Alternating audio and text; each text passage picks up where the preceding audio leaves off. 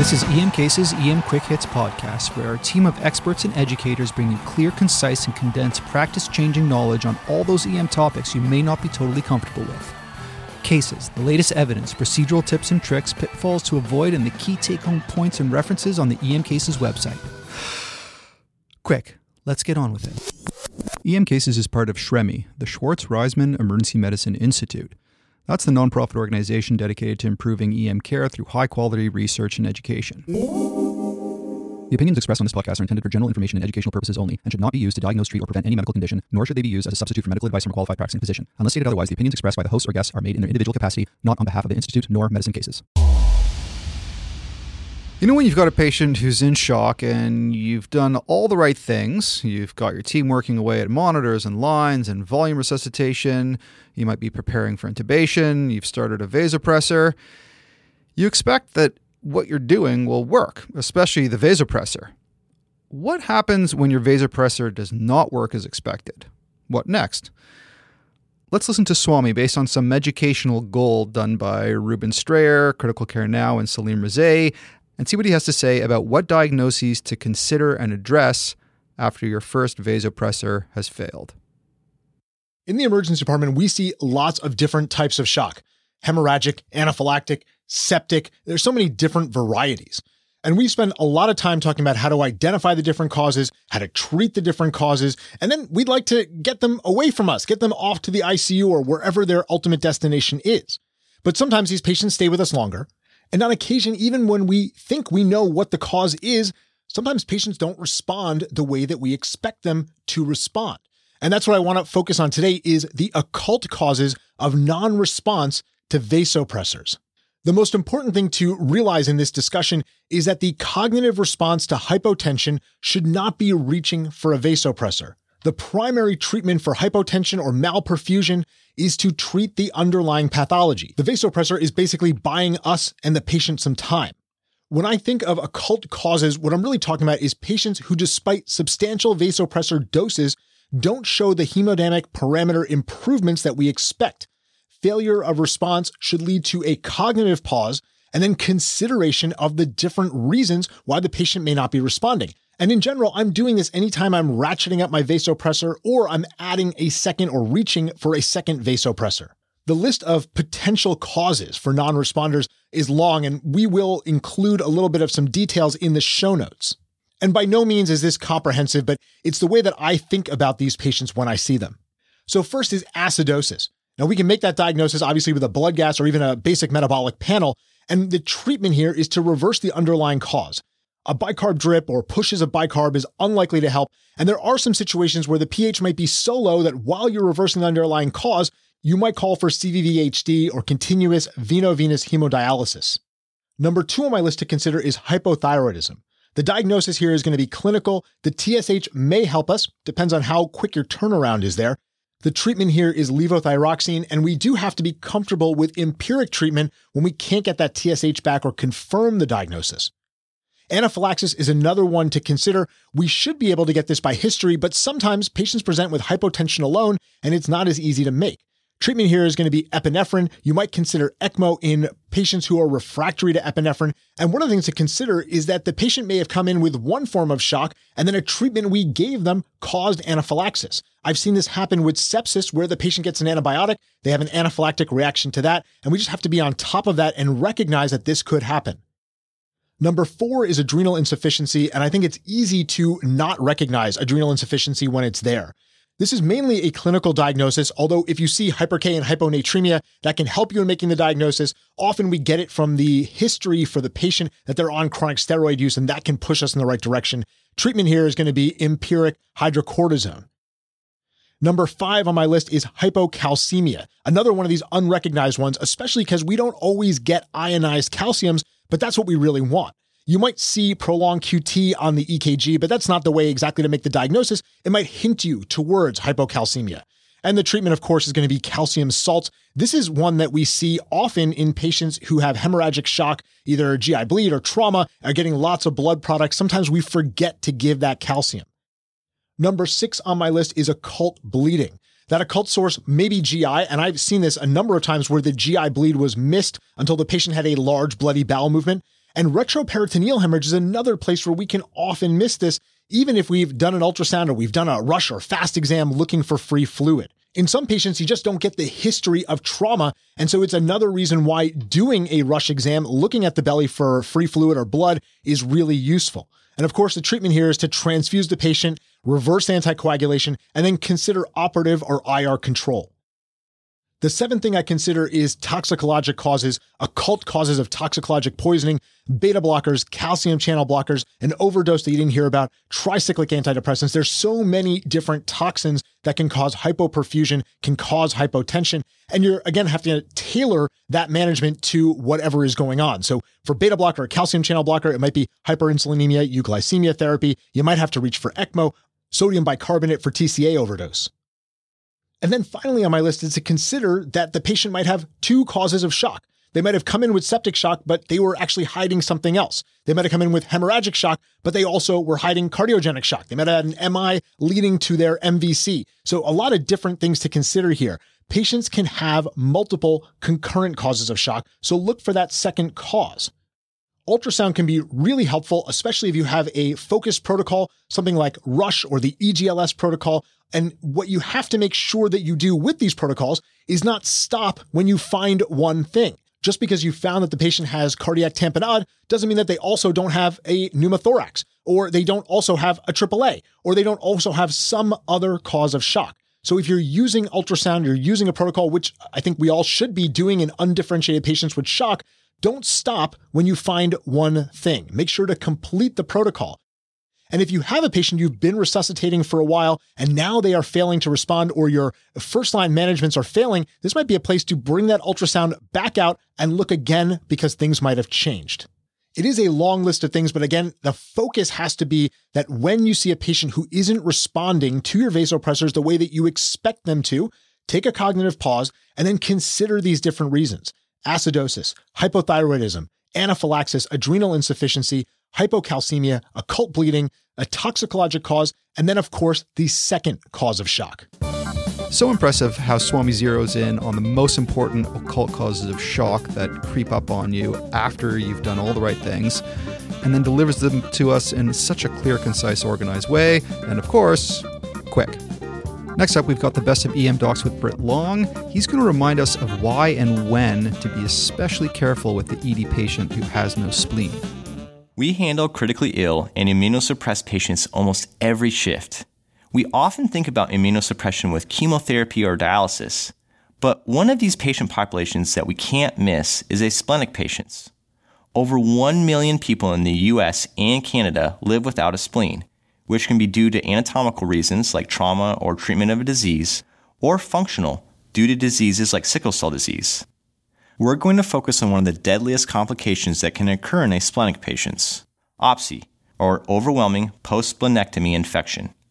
These patients can become critically ill fast, with a mortality rate that can reach 70%. We don't often think about the spleen very much until there's a problem. Remember that the spleen is a critical organ for fighting infections. It's involved with creating antibodies and it makes opsonins, which help the macrophages to engulf bacteria. It also stores a ton of lymphocytes, kind of like a giant lymph node, and it filters and removes dead cells and certain types of bacteria, particularly the encapsulated ones like strep pneumoniae, H. influenza, and Neisseria meningitidis. So when a patient doesn't have a spleen or their spleen isn't functioning, they are at significant risk of infection. Most of these patients who are asplenic know about the risks of infection because they go through some pretty significant education. They are also supposed to notify healthcare providers and wear a medical alert bracelet or carry a card. They typically receive a bunch of vaccinations and are even given prophylactic antibiotics for several years after a splenectomy. If they have a fever or systemic symptoms, they are supposed to take their supply of emergency antibiotics like amoxicillin clavulanate or cefdinir and then go directly to the ED. All of this is to try to prevent overwhelming post splenectomy infection. The most common infections are pneumonia, urinary tract infection, bacteremia, spontaneous bacterial peritonitis, and meningitis. It is most common in the first two years after a splenectomy, but there are cases of severe infection up to 20 years later. Death can happen within hours of the first symptoms. Streptococcus pneumoniae is the most common microbe causing OPSI, even with vaccinations. Infections due to strep in asplenic patients are associated with higher rates of mortality and need for ICU admission. Most patients will initially present with nonspecific symptoms like fever, chills, myalgias, vomiting, and diarrhea for the first two days, which can make it tough to diagnose. However, after these first two days, they can quickly decompensate with hypotension, septic shock, and multi organ failure. Some will even progress to adrenal hemorrhage, DIC, and ARDS. Making it even more difficult, patients can present with infections involving multiple organ systems, like concurrent pneumonia and a urinary tract infection, as well as atypical infections like septic arthritis, spinal epidural abscess, or endocarditis. If the patient is able to provide a history, ask about vaccination status, as well as why they are asplenic.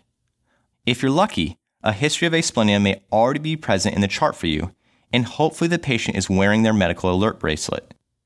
If you're not able to get a reliable history, look for a surgical scar near where their spleen would be in their left upper quadrant. You should also suspect asplenia if you see Howell Jolly bodies on blood smears, which are just small nuclear remnants in RBCs that look like purple circles. Make sure to do a very thorough head to toe exam on these patients to try to identify the source, since, as Mike said, they can have very atypical sites for infection. While the evaluation is important, don't let it delay your resuscitation and antibiotics. Patients with suspected OPSI should get broad spectrum antibiotics early. While they often receive multiple antibiotics, your most important antibiotic is the beta lactam or a similar agent, since this will target the encapsulated organisms that cause most, but not all cases of OPSI. If they remain hypotensive despite fluids and pressors, have a low threshold to begin stress dose steroids since they are at higher risk of adrenal issue. The biggest takeaway is respect to spleen. Patients with functional or anatomic asplenia are immunosuppressed and at high risk of infection. OPSI isn't always straightforward, but fever in these patients is a medical emergency. Treat with broad spectrum antibiotics while you're looking for a source. Great reminder that asplenic patients need some special considerations. Now, there have been a lot of surprises with the COVID pandemic. One thing that perhaps seems obvious, but I haven't heard too much about, is how other infectious diseases will change as a result of the COVID pandemic. Sarah Reid is now going to describe how one of the most common reasons for pediatric hospital admission is expected to change and why it's important for EM. Last week at our Department of Pediatrics Grand Rounds, Dr. Amy Plint, who's my colleague in Emerge and an internationally renowned pediatric emergency medicine researcher in respiratory illness, gave us an update on bronchiolitis, which seemed a bit strange because it was just the end of May. And she did provide an overview of the state of the evidence for diagnosis and treatment. But she also gave us a warning that I think is really important for anyone who works in an emerge that sees kids. So, as you all know, RSV bronchiolitis is the most common reason for a child under one to be admitted to hospital in Canada.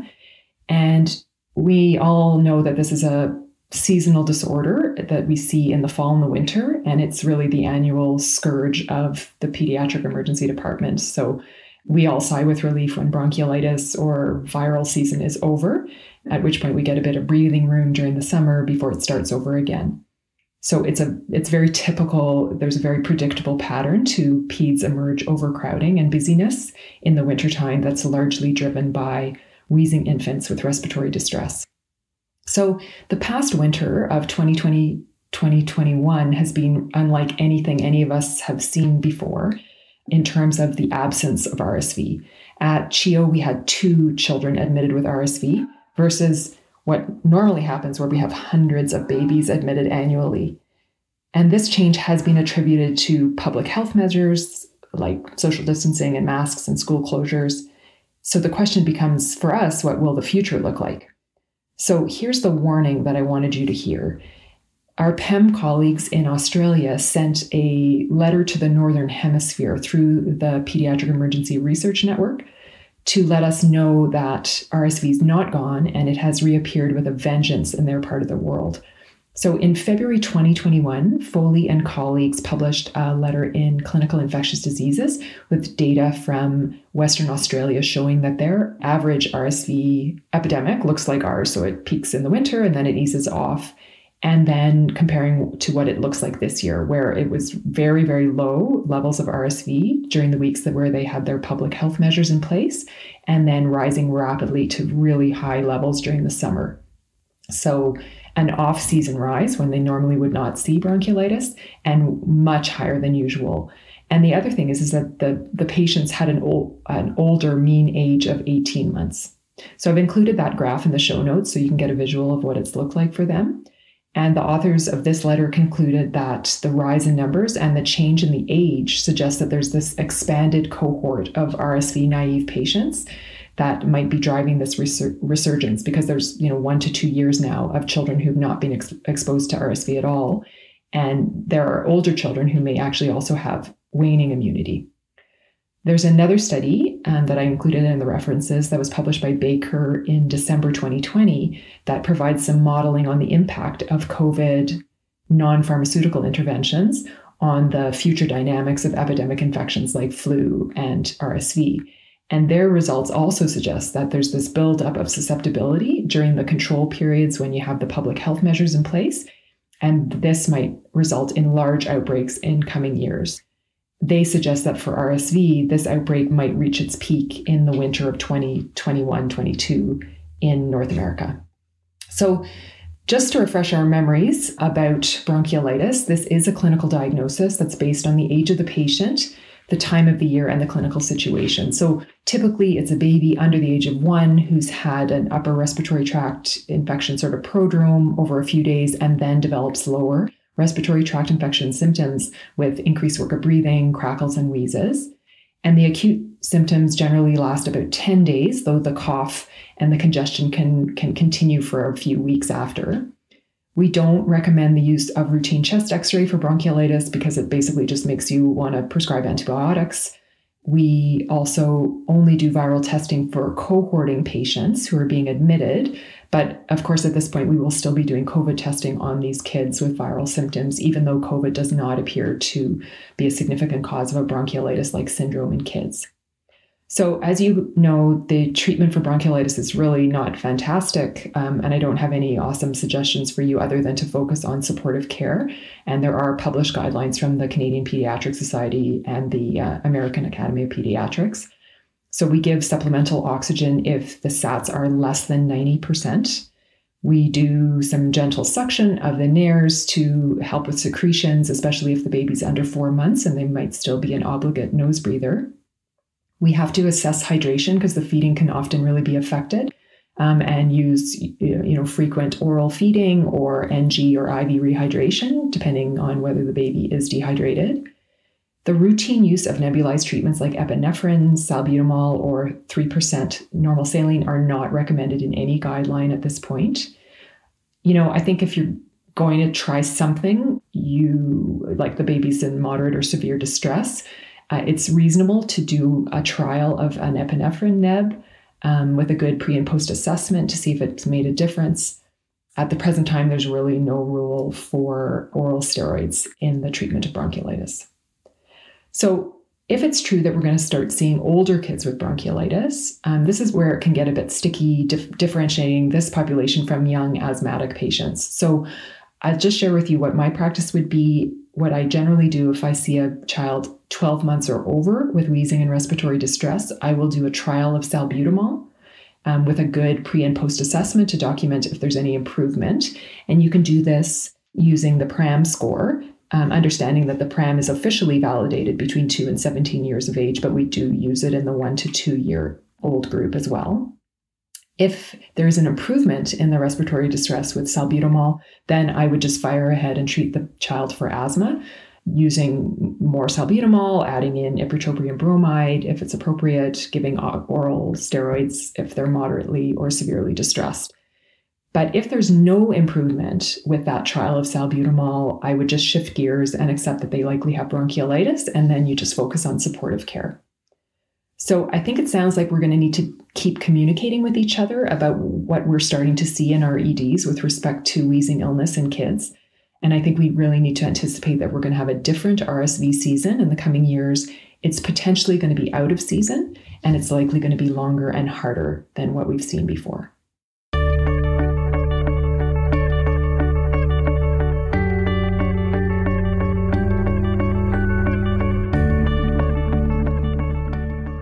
And now, a word from our sponsor, Metricaid, the experts on scheduling systems. Metricaid is constantly improving their technology. They've now got this brand new native mobile app, and they've got a robust reporting module that captures all HR metrics and integrates with payroll systems. Don't settle for software that's being farmed by other vendors. Your needs change constantly, and their software should keep pace. Go to metricaid.com slash emcases for more details. Welcome to another CJEM and EM Cases collaboration. Today, I am joined by Dr. Lindsay Cheskes, PGY4 from the University of Ottawa, to discuss her Just the Facts article, Management of Electrical Storm and Recurrent ICD Shocks in the Emergency Department. Welcome, Lindsay. Thanks, Hans. Uh, thanks for having me. I'm happy to be here. So, this is a very scary, if somewhat rare situation. Most of us will maybe see a couple of these throughout our careers. Let's start with the basics. What is the definition of electrical storm? So, electrical storm refers to the occurrence of three or more episodes of sustained ventricular tachycardia, VT, or ventricular fibrillation, VF, over a 24 hour period, where sustained VT refers to VT lasting greater than 30 seconds or requiring termination due to hemodynamic compromise in less than 30 seconds. Now, in patients with an ICD, the definition of electrical storm is widely accepted as three appropriate detections of ventricular arrhythmias that lead to ICD therapies. And that can be either anti-tachycardia pacing or shocks within 24 hours. Now, your article brought in a great twist to electrical storm, and it's really talking about ICD shocks in the context of electrical storm as well. Can you tell me how do patients with ICDs present differently than you know a patient without ICD electrical storm? Patients with an ICD who have electrical storm typically present with multiple ICD therapies or discharges. Symptoms can include pain from the ICD discharges, palpitations, lightheadedness, syncope, or even cardiac arrest. There are a few important things to think about when you're considering the diagnosis of electrical storm, particularly in the ICD patient. The first is that patients with an ICD may present with recurrent ventricular tachycardia that's at a rate that's below the ICD therapy threshold, which is typically set by the cardiologist to treat at 170 to 200 beats per minute for primary prevention ICDs. The second thing to consider, which affects the management of these patients, is whether or not the ICD is delivering appropriate or inappropriate ICD therapies. An appropriate ICD therapy refers to the ICD delivering a therapy for a malignant ventricular arrhythmia, so ventricular tachycardia or ventricular fibrillation. Whereas an inappropriate ICD therapy refers to the ICD delivering a therapy in the absence of a malignant ventricular arrhythmia. And that's a perfect segue. So, what we all want to know is how do I treat electrical storm? And does it differ if they have an ICD or not? Yeah, so the management of patients in electrical storm depends on the underlying arrhythmia that's driving the storm. For hemodynamically unstable patients with a shockable rhythm, that's not adequately being terminated by the ICD, you should perform external electrical cardioversion or defibrillation as per ACLS guidelines. Just remember to position the pads 8 to 10 centimeters away from the ICD to prevent ICD dysfunction. Now, if they're hemodynamically stable, then you want to assess the underlying rhythm when the ICD is discharging. This is going to dictate your next steps in management. If there's no underlying arrhythmia and you suspect that the ICD therapies are inappropriate, then apply the magnet over the ICD impulse generator. Now, if a slow VT is present, so a VT that is not treated or not terminated by the ICD because it's below the treatment threshold set by the device, the ICD uh, doesn't need to be deactivated, and the VT can be treated according to usual guidelines. Now, if a supraventricular tachydysrhythmia is present, such as AFib or SVT, then you should apply the magnet and treat the tachydysrhythmia according to usual guidelines. Now, patients who have recurrent monomorphic ventricular tachycardia that is terminated by the ICD, the goal in management here are to identify and treat reversible triggers and to provide medical therapy to prevent further arrhythmias and to reduce sympathetic tone that's driving the electrical storm. So this includes things like beta blockers, benzodiazepines, and amiodarone is the preferred antiarrhythmic agent. I'm going to make some comments about amiodarone after the end of this segment. If this fails, you can consider intubation and deep sedation and potentially a stellate ganglion block. Polymorphic ventricular tachycardia, they typically have either an underlying long QT, most commonly due to medications or electrolyte abnormalities, or coronary ischemia as the etiology, which needs to be addressed. In this setting, avoid using amiodarone. This can exacerbate further arrhythmias. Regardless of the underlying arrhythmia driving the electrical storm, all patients in electrical storm who have an ICD should be assessed by the cardiologist for ICD device interrogation and then ongoing management. Some take home points from that great quick hit. First, for unstable patients with VTAC or VF, treat like you normally would, but be sure to place the pads at least 8 centimeters away from the ICD. In hemodynamically stable patients, you need to figure out if the ICD is triggering appropriately or not. So, for example, in an ICD patient with VTAC that is below the ICD trigger for it to deliver a shock, Usually that's 170 to 200 beats per minute. That's not a dysfunctioning ICD. That's VTAC like any other VTAC and treated accordingly. In the patient who's stable and the ICD is triggering inappropriately, apply the magnet and treat the underlying dysrhythmia like you normally would. Now, one thing that I need to disagree with that was mentioned here is that amiodarone would be your first line medication for a stable monomorphic VTAC based on the PROCAMIO trial of 2017, I think procainamide is a much better first line medication than amiodarone. Procainamide also has the advantage of being safe in polymorphic VT, as was mentioned. I mean, let's say you misinterpret the VT as monomorphic and give amio, that's a clean kill.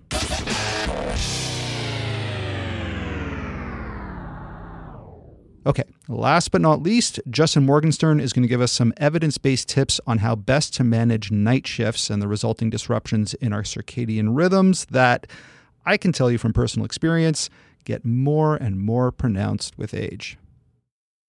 Night shifts are a core feature of emergency medicine. Emergencies don't happen on schedule, so as we all know, our doors are open 24 hours a day, every single day of the year. And most of us love that but we also recognize the toll that night shifts can have on us. So, one area of evidence that we all need to be up to date on is the evidence based measures that can improve night shifts. There are a number of things that we can do that have been shown to decrease sleep deficits, improve alertness, improve mood, and decrease medical errors. The quality of the evidence is somewhat mixed, so I'm not going to do a deep dive for every topic, but there was a great paper by Jordana Haber and Patrick Wallace in the Emergency Medical Journal that goes over the top 10 evidence based countermeasures for night shift workers. And I just wanted to share that top 10 list with you. Number one, schedule for circadian rhythm.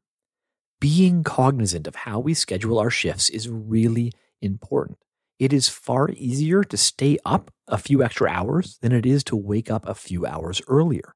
That's why shifts should always move later in the day. You should never work an afternoon shift one day and then come back for a morning the next. Work the morning first and then the afternoon. Other suggestions were reducing total transitions, so work all days this week and then all afternoons next week, and also trying to make the transitions between shifts smaller, say less than six hours. In terms of nights, Working more than two or three night shifts in a row will lead to a problematic sleep deficit. However, just doing a single night can be quite the circadian shock. So the sweet spot is probably two or three back to back night shifts. One last note about scheduling errors increase when night shifts are longer than eight hours. So try to cap night shifts at eight hours or shorter. And don't try to stay late after your night shift. When you're done, you're done. Go home. Number two and three, naps matter. Nap before your shift. They suggest the ideal circadian time is between 2 and 4 p.m., but really just get a nap whenever suits you. Their more difficult point is that napping on shift can really help as well. But that's probably impossible for most of us. But it might be worth scheduling in such a way that brief naps can work. If you're going to do it, they suggest napping before 3 a.m. Because if you fall asleep after that, you're probably going to want to stay asleep. And you do have to be cautious about sleep inertia. This is why I've never been a big napper myself. It's that feeling of intense grogginess that can last like 30 minutes after you wake up. Keeping naps short, like 15 minutes, can really help with that.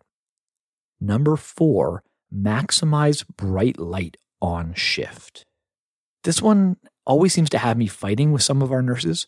There are always people who want the department to be dark on night shifts, but bright light and especially blue light keeps you awake and alert. And we need to be awake and alert in the emergency department. They suggest the departments actually invest in specific high intensity blue lights for night shifts. Number five, caffeine is amazing. And I'm pretty sure we all know this. They suggest four milligrams per kilogram of caffeine early in your shift, say between 12:30 and 1:30 in the morning. The most important thing about caffeine is don't drink it too late. Avoid it in the last four hours of your shift, or you won't be able to sleep when you get home. And sleep after night shifts is incredibly important for recovery. Number six, avoid large meals. This might also be obvious. I'm always ready for a nap after picking out on a big Thanksgiving meal, and large meals, especially those with a lot of carbs, they can make you sleepy. Smaller snacks, especially those focused on proteins and fats, can help us here.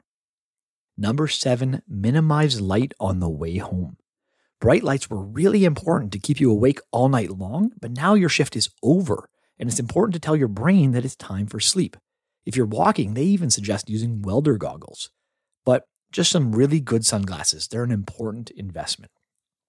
Number eight, consider melatonin. The evidence here isn't great, but there don't seem to be huge harms of melatonin, and there is a Cochrane review that suggests it might actually increase daytime sleep by about 24 minutes, and that's nothing to laugh at, considering how hard it can be to sleep during the day. And finally, numbers 9 and 10. If you're going to work night shifts, you need to pay attention and invest in your sleeping environment. Their actual points are one, it needs to be dark, and two, it needs to be cool. I strongly suggest blackout blinds. I actually made an investment in blinds that are custom fit to my windows so that not a single ray of light can get in, and it is amazing. Those sleep masks are another option, but in my mind, far inferior to just a pitch black room. The best temperature to sleep often brings out some stronger opinions, but there is evidence that you get better sleep in a cooler room. They do leave out one thing that I think is pretty important noise. In my new house, I will actually have soundproofing in the walls, and that might seem excessive, but you're going to be doing night shifts for a very long time, so investing in yourself makes sense. But without going over the top, a simple white noise machine can make all the difference. So there you go 10 tips for healthier night shifts. Evidence based medicine designed for you to make you healthier. And even though we like to think that we're superheroes, that we can do anything, this is also for our patients. Because if we're better rested, if we're more alert, we're going to be able to provide much better care for our patients.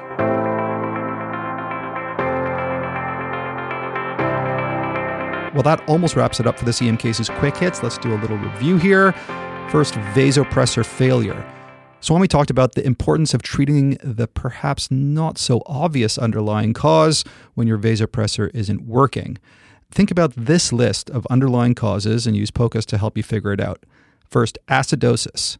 Second, hypothyroidism. Third, anaphylaxis. Fourth, adrenal insufficiency. Fifth, hypocalcemia. Sixth, occult bleeding like GI and retroperitoneal. Seventh, poisoning like TCAs, beta blockers, etc. And don't forget that it's certainly possible that the patient has multiple causes of shock. Okay, in the next EM Quick Hit, Britt Long and Michael Gottlieb reminded us that we should be hypervigilant with asplenic patients, always ask about it, and treat accordingly. A great review of bronchiolitis with Sarah Reid was a really interesting platform for discussing how other infectious diseases may hit us with a vengeance after COVID restrictions let up. Electrical storm in the ICD patient can be challenging. Just remember to shock at least 8 centimeters away from the ICD and to figure out if the ICD is triggering appropriately. If not, use a magnet. Now, for a deeper dive into beta blockers in refractory VF, Melanie Baimel covered it nicely in our best cases ever, number 73. That's best case ever, number 73. And Justin has a great post called Management of Electrical Storm on First 10 EM. Finally, your sleep matters. Be kind to your circadian rhythm and try out some of the evidence based tips that Justin reviewed. One thing I find helpful is silicone earplugs to keep out the noise while sleeping. Probably better than a noise machine, in my opinion, at least. All right. Don't forget to check out our new website for the EM Cases Summit, November 11th to 13th. The website is emcasessummit.com. The speaker lineup is second to none. Tickets go on sale August 19th at 10 a.m. EST. Put it in your calendar.